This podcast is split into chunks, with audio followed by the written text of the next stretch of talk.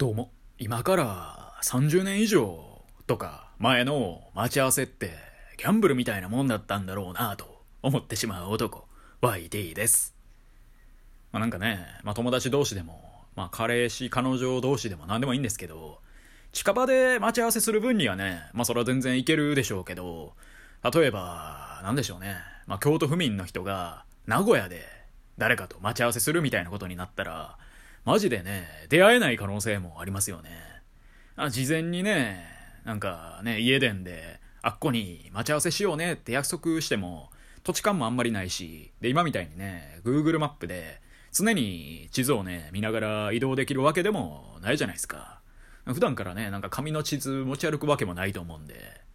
これ出会う前からかなりの緊張感がありますよね。しかも相手がね、急に無理ってなった際に、知らせる手段もないと。うん、家出かけたらね、もう連絡できないじゃないですか。まあ今みたいにね、あ、やっぱごめん、無理になったってね、キャンセルの LINE もできないわけで。だからね、その日、結局なんか会わずに、夕方ぐらいに、あいつ何だったんだよって家帰って、そしたらしばらくしてからね、電話が鳴って、で、あ、あ、そうだったのねってね、なるっていう。これめちゃめちゃ不便ですけど、でもこれはこれでね、その一回一回の重みがすごいありそうで、なんかいいなってね、ちょっと思うんですよね。まあこれデートとかだったら余計になんかね、ドラマチックですよね。会えたっていうね。知らんけどね。はい。今日はですね、怒涛の挨拶15連発パート13っていうタイトルでいこうかなと思います。2023年も4月になりましたね。もう4ヶ月目ですか。びっくりですね。うん、びっくりではないな。私ちょうどね、うん、体感的にも今4月ぐらいだなって感じなんで、普通ですわ。すいません、なんか。で、4月といえば出会いの季節ということで、そんな説もありますよね。まあ私なんて引きこもりなんで出会いも何もないですけどね。ってことは置いといて、まあなんか新しいことを始めようかしらって思うような気がしないでもないような、まあそんなね、月ですよね。いやもうさっさとね、新しいこと始めろよってことで、やっぱ寒い冬が明けて、気温がね、ちょっとずつ上がってくると、まあ気分もね、上向きになりますよね、やっぱ。なんかね、やっぱ寒い方がね、まあ、メンタル的にも来るみたいな、そんなね、研究結果があったような気もするんで、やっぱ暖かくなってくると、まあ、なんかやろうかしらって思いますよね。でね、私もなんかね、始めようかなってね、思って、まあジムでも通おうかなとか、登山でもやろうかなとか、ボルダリングでもやろうかなとかね。あとはもう韓国でいきなりプチ整形でもして、それでね、実家にある日急に帰って、親に気づかれるかやってみようかなとかね。うん、多分ね、プチ整形だったら私の親気づかないと思うんで、でも私妹がいるんで、だから妹にね、うわ、そんな顔やったっけ？キモってね、言われる自信しかないですね。で、そっからね、親にもバレて、本当だみたいなね。うん。っていうのをね、今リアルに想像できたんで、勝手にちょっと凹んじゃいましたね。あ、キモいって言われちゃったっていうね。まあでも凹んでてもしょうがないんで、挨拶やっていきましょうか。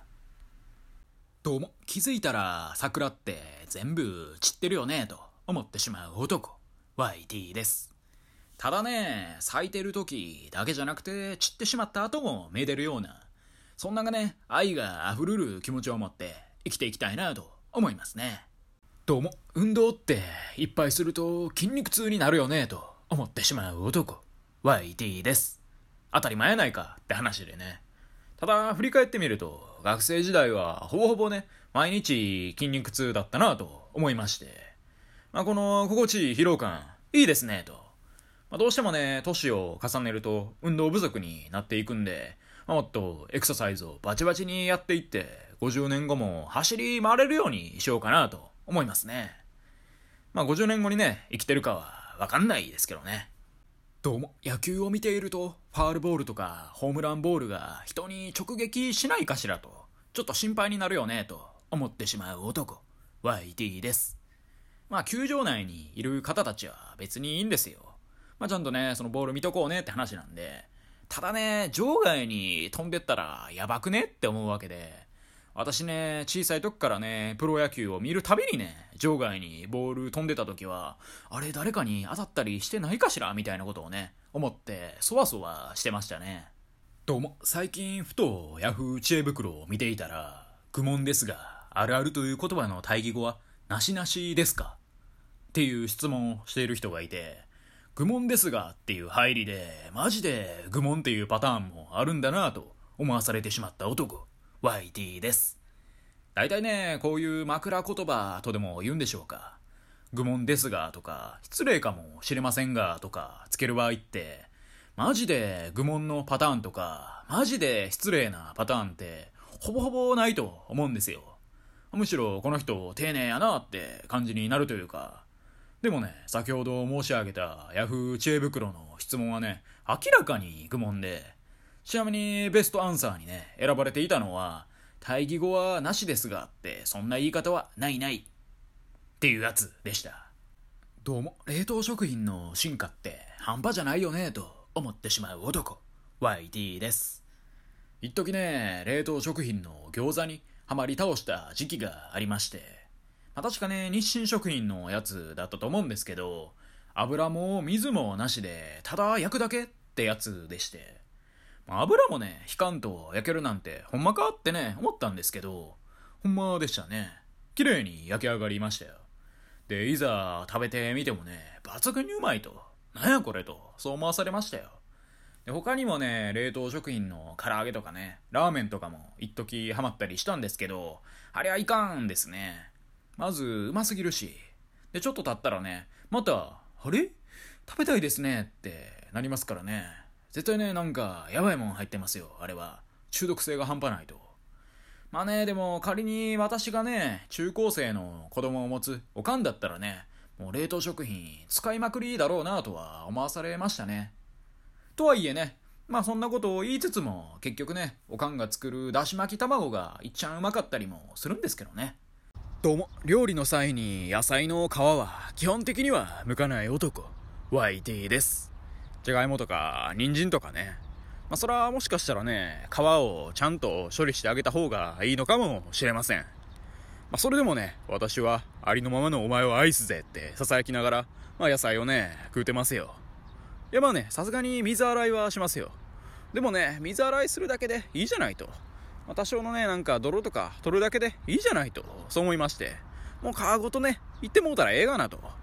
でね、そんな感じでね、玉ねぎをね、以前、皮ついたまま食おうと思ったらね、吐きそうになりましたね。まあ、やっぱりね、野菜って一括りにはできないよねってことで。どうも、〇〇さしていただきましたって言われても、だからなんだよってちょっと思ってしまう部分を否定はできない男、YT です。なんとかさせていただきますってのがね、まあそもそも敬語としてこの使い方どうなんだみたいな、まあそんな話もありますけど、まあそれに関してはね、ちょっと私もわかりません。まあ言うて私もね、日本語ビギナーなんで、ただね、まるまるさせていただきましたって言われても、正直ね、だからなんだよってね、思っちゃうんですよね。まあ私もね、つい、なんとかさせていただきましたとか言ってしまうこと、当然あるんですけど、まあ相手からね、それに対して、だからなんだよってね、返されても別におかしくないなってね、思う部分もあって、でね、SNS とかで特に多いのがね、フォローさせていただきましたってやつですよね。まあ、なんとなくね、絡みがあった方にね、これを言われてもね、若干だからなんだよってね、思う部分もありますけど、全くね、絡みもなくて、ほぼほぼ初めましてみたいな方だったらね、余計にね、そう思いますよね。まあ、これもね、だからなんだよとしかもう言いようがないっていう、だからなんだよっていう話でした。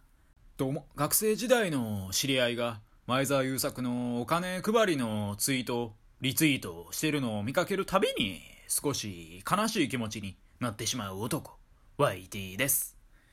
なんでしょうね。まあ、別にいいんですけど、この切なさ、何なんだろうなと。いや、いいんですけどね。ただでお金もらえたら、それに越したことはないと思うんで。